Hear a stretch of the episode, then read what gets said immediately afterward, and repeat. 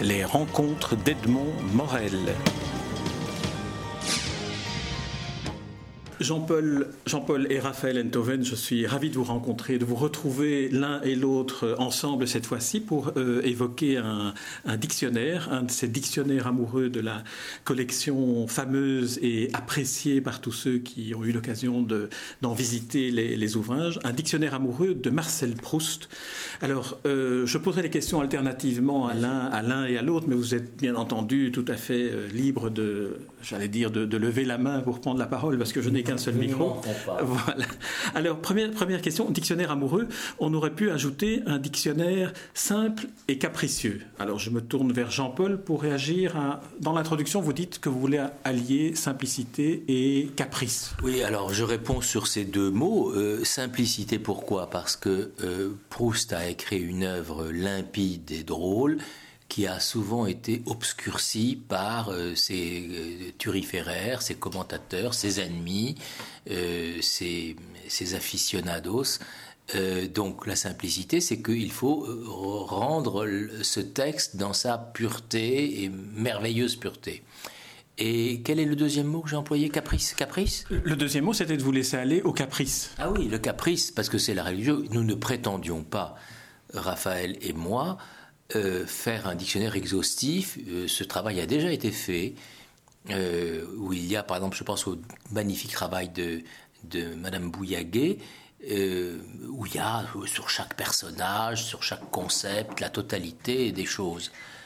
évidemment, ce n'est pas notre ambition, et la dimension capricieuse de l'aventure est fondamentale parce que on s'est autorisé à ne pas répondre à des questions de cours, à des figures imposées, nous nous sommes réservés les figures libres.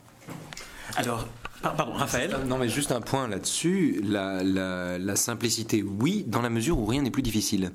Il est extrêmement facile d'écrire obscurément sur Marcel Proust. Euh, rien n'est plus aisé que de faire des, des, des et des salmigondis avec, avec le texte proustien. On a essayé, là pour le coup, avec une certaine forme d'intransigeance mutuelle, en lisant les entrées l'un de l'autre, euh, on a essayé d'éviter ce travers. Et quant au caprice, c'est pas seulement une volonté frivole, si vous voulez c'est-à-dire c'est pas seulement euh, une façon d'être ouvertement désinvolte. Le caprice, c'est aussi euh, éprouver en soi une forme de nécessité. C'est-à-dire que nous n'avons parlé, au fond, que de ce qui nous tenait véritablement à cœur. Le caprice est là. On ne s'est pas tenu aux injonctions, aux étapes obligées, aux injonctions obligatoires d'une étude proustienne, et on a privilégié ce que nous avions le sentiment de n'avoir pas le choix de faire. Alors dans le, dans le travail à, quatre mains, je dirais, il y a euh, deux regards, deux points de vue, mais aussi, dans votre cas, deux générations de, lecteurs. Est-ce que vous avez le sentiment, Jean-Paul, que votre génération a lu différemment Proust que celle de votre fils Raphaël? Non, je pense que la question de génération ne n'est ne pas déterminante sur la façon d'être proustien ou d'aimer Proust. Euh, en revanche, euh, à chaque génération, il y a deux voies royales pour lire Proust. L'une, disons plus traditionnelle, qui est la mienne, euh, qui consiste à lire la recherche en se demandant en quoi cela correspond à des épisodes de la vie de, de Marcel, à les enrichir ou à les appauvrir en les rabattant sur quelque chose de purement biographique. Et l'autre, plus moderne, qui est celle de Raphaël, plus textuel, plus sémiologique, pourrait-on dire, qui consiste à, dire que ce qu'il y a de plus merveilleux et de plus génial chez Proust, c'est à la recherche du temps perdu. Donc, je pense que ces deux tentations ont existé à chaque époque. Pas au début, quand il a publié, parce que tout le monde euh, était à l'affût des petits échos mondains qui pouvaient se retrouver dans le livre, mais disons à partir des années 30, on a lu Proust de ces deux façons-là. Alors Raphaël, je me tourne vers vous pour la même question.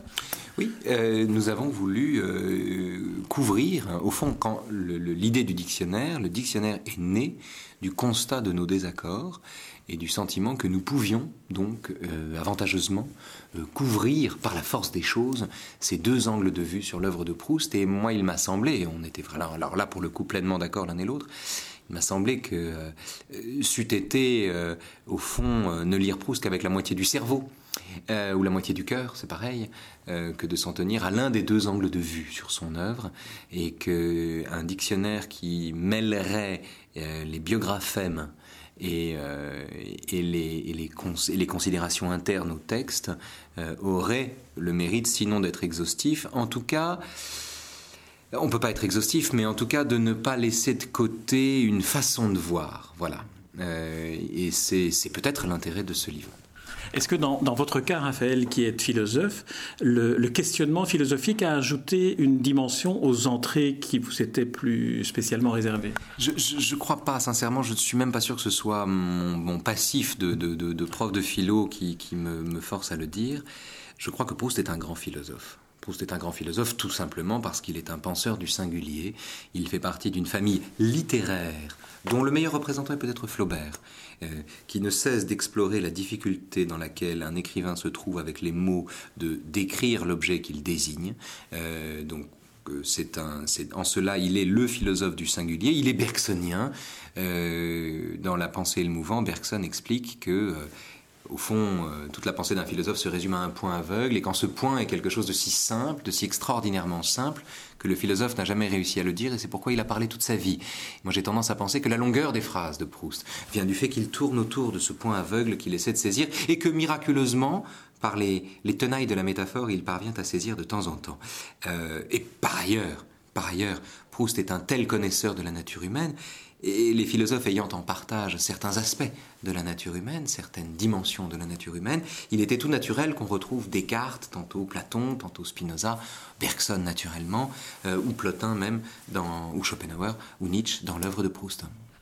Euh, Jean-Paul Enthoven, c'est vers vous que je me tournerai peut-être pour avoir cette même approche, mais cette fois-ci du point de vue de l'écrivain, du point de vue de l'homme de lettres.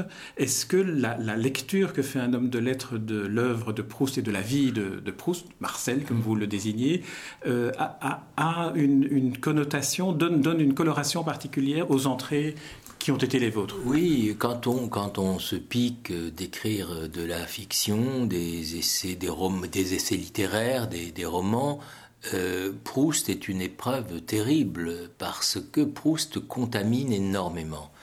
Euh, moi, je, vais me lancer là dans, dans l'aventure d'un nouveau roman et je peux vous dire que c'est tellement facile de faire euh, du sous-Proust euh, euh, en, par définition en moins bien. c'est un écrivain qui contamine Walter Benjamin, qui a été son premier traducteur en allemand. avait, avait bien conscience de cette c'est un écrivain toxique pour les autres écrivains. il faut faire très attention avec Proust parce que c'est une façon de sentir, de penser, de faire des phrases euh, qui, est tellement confortable, tellement intelligente qu'il faut se retenir de ne pas l'imiter. Beaucoup de gens euh, l'ont imité. Les, les, tomes Proust euh, sont innombrables. L'un d'entre vous deux, puisque on, ne sait jamais qui, qui signe chacune des entrées, quoique par, par moment viennent la mention l'un des auteurs euh, pense que. Mais on, ne sait jamais lequel. Alors je vais essayer de savoir lequel d'entre vous a cette formulation que la littérature se renouvelle lorsqu'en fait on renouvelle les métaphores et que devant Proust qui est l'expert le, de, la, de la métaphore, est-ce que. Euh, je laisse parler Raphaël peut-être puisque vous avez parlé en dernier lieu. Non mais sur la question d'un renouvellement littéraire à l'occasion des métaphores, Proust a une conception de l'histoire de la littérature qui correspond, enfin, en vérité, à l'idée que je me fais de l'histoire des idées, de façon générale, c'est-à-dire une conception non linéaire. Pour lui, l'apparition de chaque artiste est, dit-il, une catastrophe géologique nouvelle, d'un nouvel ordre. Euh, et au fond, euh, c'est comme la mort, si vous voulez. La mort est toujours jeune parce que tout homme est le premier à mourir. L'expérience artistique, l'expérience littéraire, comme l'expérience philosophique, ce genre d'aventure est toujours jeune par celui qui l'entreprend. Euh, donc le, le, renouvellement est permanent et dans le même temps, il est impossible de considérer que il y a une, que ce renouvellement ou que cette nouveauté serait l'effet de ce qui a été écrit auparavant. Non, c'est une aventure qu'on reprend à grands frais à chaque fois qu'on entame la rédaction d'une œuvre ou qu'on se sent requis par une œuvre qui nous dépasse. Donc renouvellement, oui, euh, dans la mesure où euh, on n'est pas dans une perspective linéaire, ordonnée de l'histoire de la littérature ou de l'histoire des idées. L'un d'entre vous, à nouveau, euh, évoquait aussi cette euh, définition de la littérature qu'on peut retrouver dans, Proust, qui est cet art de dire l'intangible. Et dans l'entrée dans laquelle vous évoquez cela, c'est l'entrée qui fait référence à Albert Camus aussi. Euh, Jean-Paul Enthoven, un commentaire sur cette, sur cette approche? Sur ce point précis, je pense que vraiment vous devrez vous adresser à Raphaël, à qui je laisse volontiers la parole, parce que il est un grand camusien et euh, personnellement, je n'aurais pas songé à faire figurer une entrée Camus euh, dans un dictionnaire amoureux de Marcel Proust, mais j'ai été détrompé en lisant le texte que Raphaël, pour le coup, je vous révèle, euh, mais vous pouviez le deviner, qu'il en est l'auteur. Très bien, avec en plus une entrée très émouvante, puisqu'il y a une page, un extrait de, Proust qui, en quelque sorte, raconte la mort de Camus. Oui, il y a un passage du temps retrouvé dans lequel le narrateur qui cesse d'avoir peur de la mort, d'avoir la grande peur métaphysique de la mort, ne veut juste pas mourir parce qu'il veut pas mourir avant d'avoir eu le temps d'écrire son œuvre, de donner le jour à cette œuvre, qui ne meurt pas avec lui. Et Proust dit, il suffirait tout à l'heure qu'un accident euh, euh, me prive d'extraire le minerai dont je suis l'unique euh, dépositaire, l'unique réceptacle. je ne sais plus comment il le dit, il parle de la pulpe frémissante du texte. Vous voulez que je le lise? Absolument, j'aimerais beaucoup, j'aimerais encore vous le faire lire. Attendez, c'est une, des pages qui est... je le lis parce que c'est sublime. il le dit ici, il dit... voilà et dire que tout à l'heure, quand je rentrerai chez moi, il suffirait d'un choc accidentel pour que mon corps fût détruit, et que mon esprit, d'où la vie se retirerait, fût obligé de lâcher à jamais les idées qu'en ce moment il enserrait, protégeait anxieusement de sa pulpe frémissante, et qu'il n'avait pas eu le temps de mettre en sûreté dans un livre. C'est Proust qui le dit, 40 ans avant que Camus ne prenne un platane en pleine rédaction du premier homme. Mais ça va bien au-delà. En amont même de Camus, Adrien Proust, les textes d'Adrien Proust sur les épidémies ont inspiré Camus pour la rédaction de La Peste. Les passages des carnets de Camus sur les jeunes filles sur les plages, qu'il compare à des fleurs, euh, sont directement tirés de Proust. Mais ils ont surtout en partage d'abord une différence qui est le rapport à l'enfance. Camus parle de son enfance, Proust, enfin le narrateur parle de son enfance, le narrateur de la recherche, mais ils le font différemment. Le narrateur de la recherche parle de son enfance pour dire ce qu'il en sait au présent. Camus parle de son enfance pour décrire ce qui n'est plus, euh, et pour trouver la force de retourner au front et de lutter avec les autres hommes. Camus est soumis aux exigences de son temps, ce que Proust n'était pas ou ce que Proust était moins. Euh, je parle des exigences intellectuelles, de combat intellectuel, etc. Mais le vrai lien entre les deux, je crois, euh, tient euh, à l'usage des métaphores, à l'usage des formules, c'est-à-dire ou des oxymores. Quand Camus dit la campagne était noire de soleil, on retrouve, on retrouve peut-être la parole de Proust qui, dans Nom de pays, le nom à la fin du côté de chez Swann, associe des couleurs, des saveurs et des choses au nom des villes. C'est la même affaire, c'est-à-dire qu'ils décalent pour décrire un objet, pour le saisir avec le plus d'acuité, le plus de précision possible. Ils ont besoin de se décaler et d'emprunter un registre qui, a priori, n'est pas celui auquel on s'attend. Et ils ont ça en commun. Et ce sont des exhausteurs de distance l'un et l'autre. Ils savent décrire la distance à merveille, notamment autour du. Alors, chez Proust, c'est le cri d'un oiseau. Chez Camus, c'est le, c'est le, c'est celui d'un âne. Mais peu importe. Dans les deux cas, il s'agit d'entendre. Ils décrivent la résonance d'un cri qui dilate l'espace et qui donne à entendre l'infini euh, l'infini qu'on a sous les yeux. Ils savent faire ça, l'un et l'autre. Dans le, dans le, dictionnaire se trouvent également d'autres entrées euh, littéraires, d'autres associations à, des écrivains. Et peut-être Jean-Paul Enthoven, là, est-ce vous qui avez écrit euh, celles qui concernent ces fameuses euh, vertèbres du, du front et, qui sont associées évidemment au refus du manuscrit par Gide, dont on ne sait d'ailleurs si chez Gallimard ils ont ouvert le paquet dans lequel le manuscrit était Je résume brièvement cette affaire pour vos auditeurs. Vous savez que Proust a donc envoyé son manuscrit entre autres à la NRF euh, de l'époque. Euh, le livre, la NRF de l'époque était dirigé par une troïka, euh, Gide, Guéon et Schlumberger. Et le livre a été à peine feuilleté. On va voir tout à l'heure qu'il a peut-être même pas été ouvert.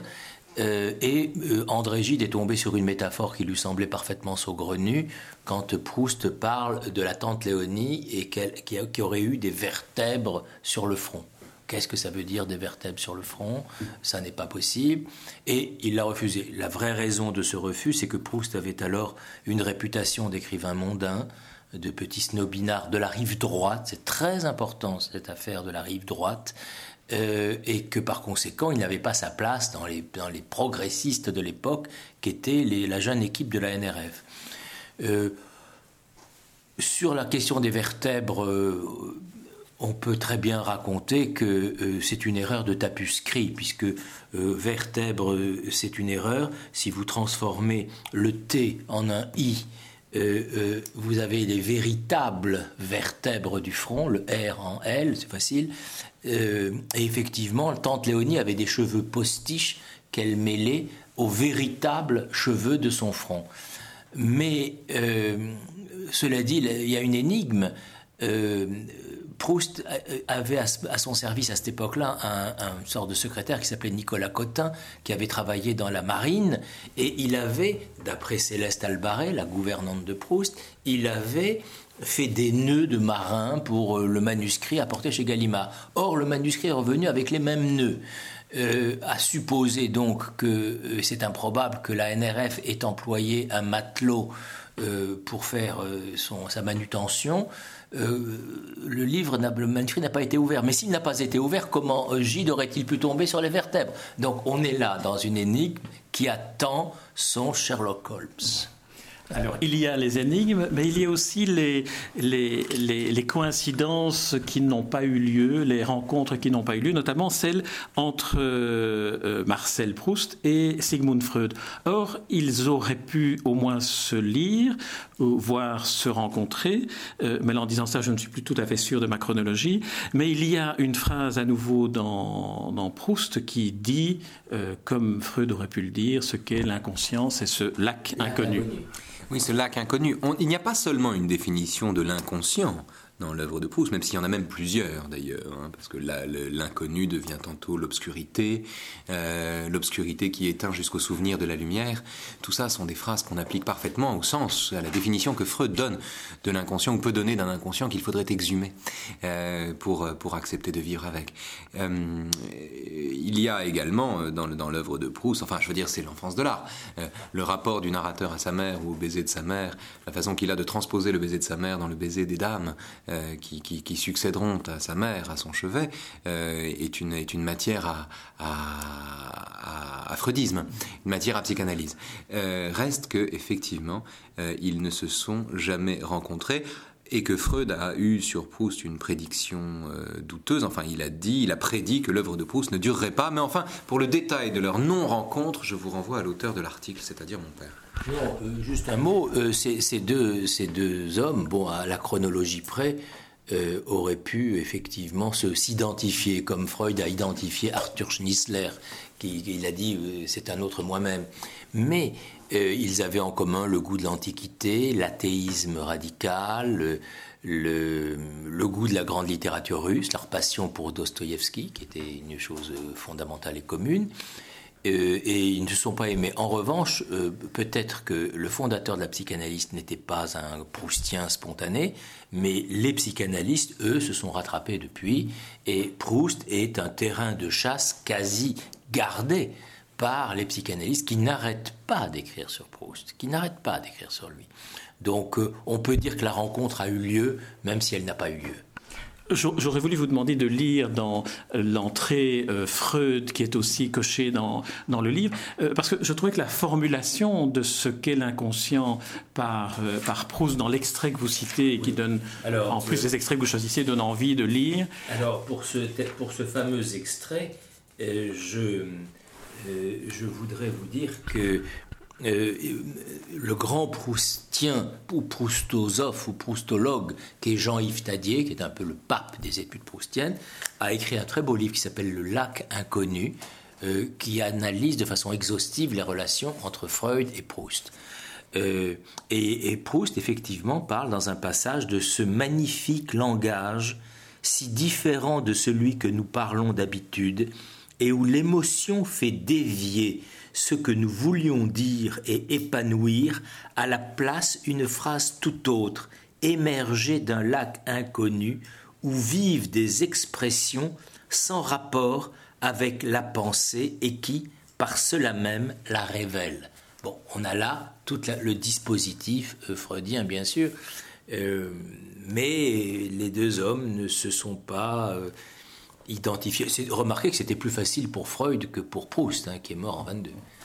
Mais un point encore là-dessus quand même, c'est que ce que dit Proust ici, ce qu'écrit le narrateur ici, c'est ce qu'il développe, c'est une théorie de l'art, c'est d'une transmutation, d'une alchimie qui nous vaut de transformer ce qu'on peut avoir de pire, les excréments de, notre âme, euh, en, matière littéraire. Euh, et ce travail-là est l'équivalent, mais artistique, euh, de ce qu'une analyse réussie parvient à faire. En vous écoutant l'un et l'autre, on a envie, d'une part, bien sûr, d'entrer dans, ce livre, mais aussi peut-être d'entrer dans, l'atelier qui a permis à chacun d'entre vous d'apporter sa, pierre à ce, dictionnaire. Alors, comment avez-vous vu, euh, Raphaël, la contribution, la manière de partager les contributions avec votre père? Et je poserai la même question à Jean-Paul. Écoutez, d'abord, on ne s'est jamais concerté, puisqu'on savait qu'on ne traiterait pas les mêmes sujets. Euh, et euh, pour ma part, je l'ai vécu, plus que vu, comme une joie. Euh, c'est-à-dire comme une joie, d'abord comme une stimulation, parce que mon père travaille beaucoup plus vite que moi. Euh, donc j'ai dû euh, tout simplement, avant de, de, de, rattraper sa foulée, j'ai ramé énormément. J'ai commencé par ramer avant de courir, il a couru d'emblée. et donc c'était une, une, joie, une émulation, une, une, stimulation et une forme de, de, fraternité par-delà les différences, par-delà les différences de point de vue qui étaient réjouissantes à, à vivre et dont j'aimerais que euh, un tel bonheur se, se retrouva dans, le texte. moi, moi j'ai tendance, peut-être Raphaël dit que je cours, euh, euh, mais lui, je cours horizontalement, si je puis dire, et Raphaël court en profondeur. c'est deux directions. très différentes, effectivement. Raphaël a attiré mon attention sur des, sur des choses que, ma lecture n'avait pas saisies. Mais ça, c'est la richesse d'un texte euh, et, la fécondité d'un double regard. Euh, mais nous ne nous sommes pas concertés, effectivement, parce que nous savions que nous, ne serions pas curieux des mêmes choses. Euh, moi, j'étais passionné, par exemple, par les relations entre Proust et Paul Morand, Proust et Cocteau. Et en revanche, Raphaël m'a éclairé sur l'usage qu'il pourrait y avoir d'une lecture de Pascal, de Nietzsche ou de Plotin avec la recherche du temps perdu. Euh, par conséquent, ce que j'ai écrit, je ne veux pas faire le modeste, rassurez-vous, c'est pas pas le genre de la maison, mais euh, c'est vrai que ce que j'ai écrit, je suis content de l'avoir fait mais ça me semble euh, participer, moins fonder l'originalité de cet ouvrage que cet éclairage vraiment philosophique. Il y a peu de précédents, je pense par exemple à Gilles Deleuze, qui était un philosophe qui a évidemment enrichi la lecture de Proust. Moi, je suis plutôt du côté de, Roland Barthes. Euh, on s'intéresse aux mêmes choses euh, dans Proust, n'est-ce pas? Et Raphaël, il va conceptuellement, et ça, c'est très original, oui.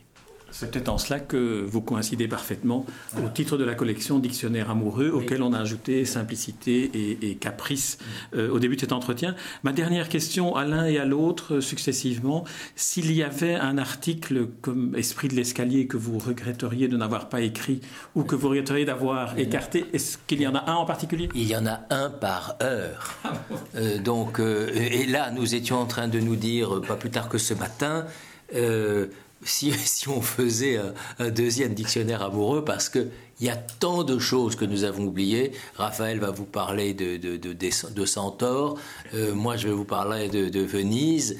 Euh, Enfin, c'est infini, je veux dire. Mais heureusement que nous avions ce centenaire de la publication de Swann pour nous obliger à nous arrêter. Oui, sinon on aurait passé, sinon on aurait passé dix ans de plus dessus, je pense, sans difficulté et, et, avec toujours avec le même sentiment d'inabouti euh, au terme de ce, de ce travail. Moi, c'est vrai que le, le dernier regret en date, j'en ai euh, quelques-uns par jour, le dernier regret en date, c'est Centaure. Je n'ai pas parlé des centaures, ce qui est absurde, d'abord parce que c'est une créature hybride mythologique dont le, narrateur fait grand cas dans la recherche. C'est un mélange des genres. Euh, ce qui est à entendre euh, tous les sens ici, puisque c'est aussi un roman du genre. Euh, et c'est un, et puis enfin surtout c'est l'image qu'il emploie pour qualifier les, les cavaliers de Balbec, c'est-à-dire les gens qui ne font qu'un avec leur cheval. Il en parle comme de centaures. Or rien ne renseigne plus sur la méthode proustienne.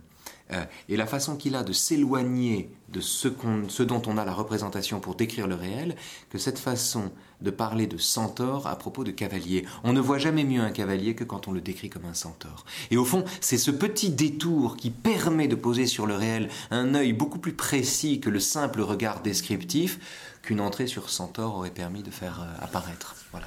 Il existe dans la collection Dictionnaire amoureux certains sujets qui sont traités par en deux volumes, donc rien n'empêche que vous vous lanciez dans l'entreprise euh, d'un, deuxième volume. Euh, Dictionnaire amoureux de Venise, je pense, ou de l'Italie. De l'Italie. Vous, vous de l'Italie. De l'Italie, voilà. Donc, donc invitation lancée.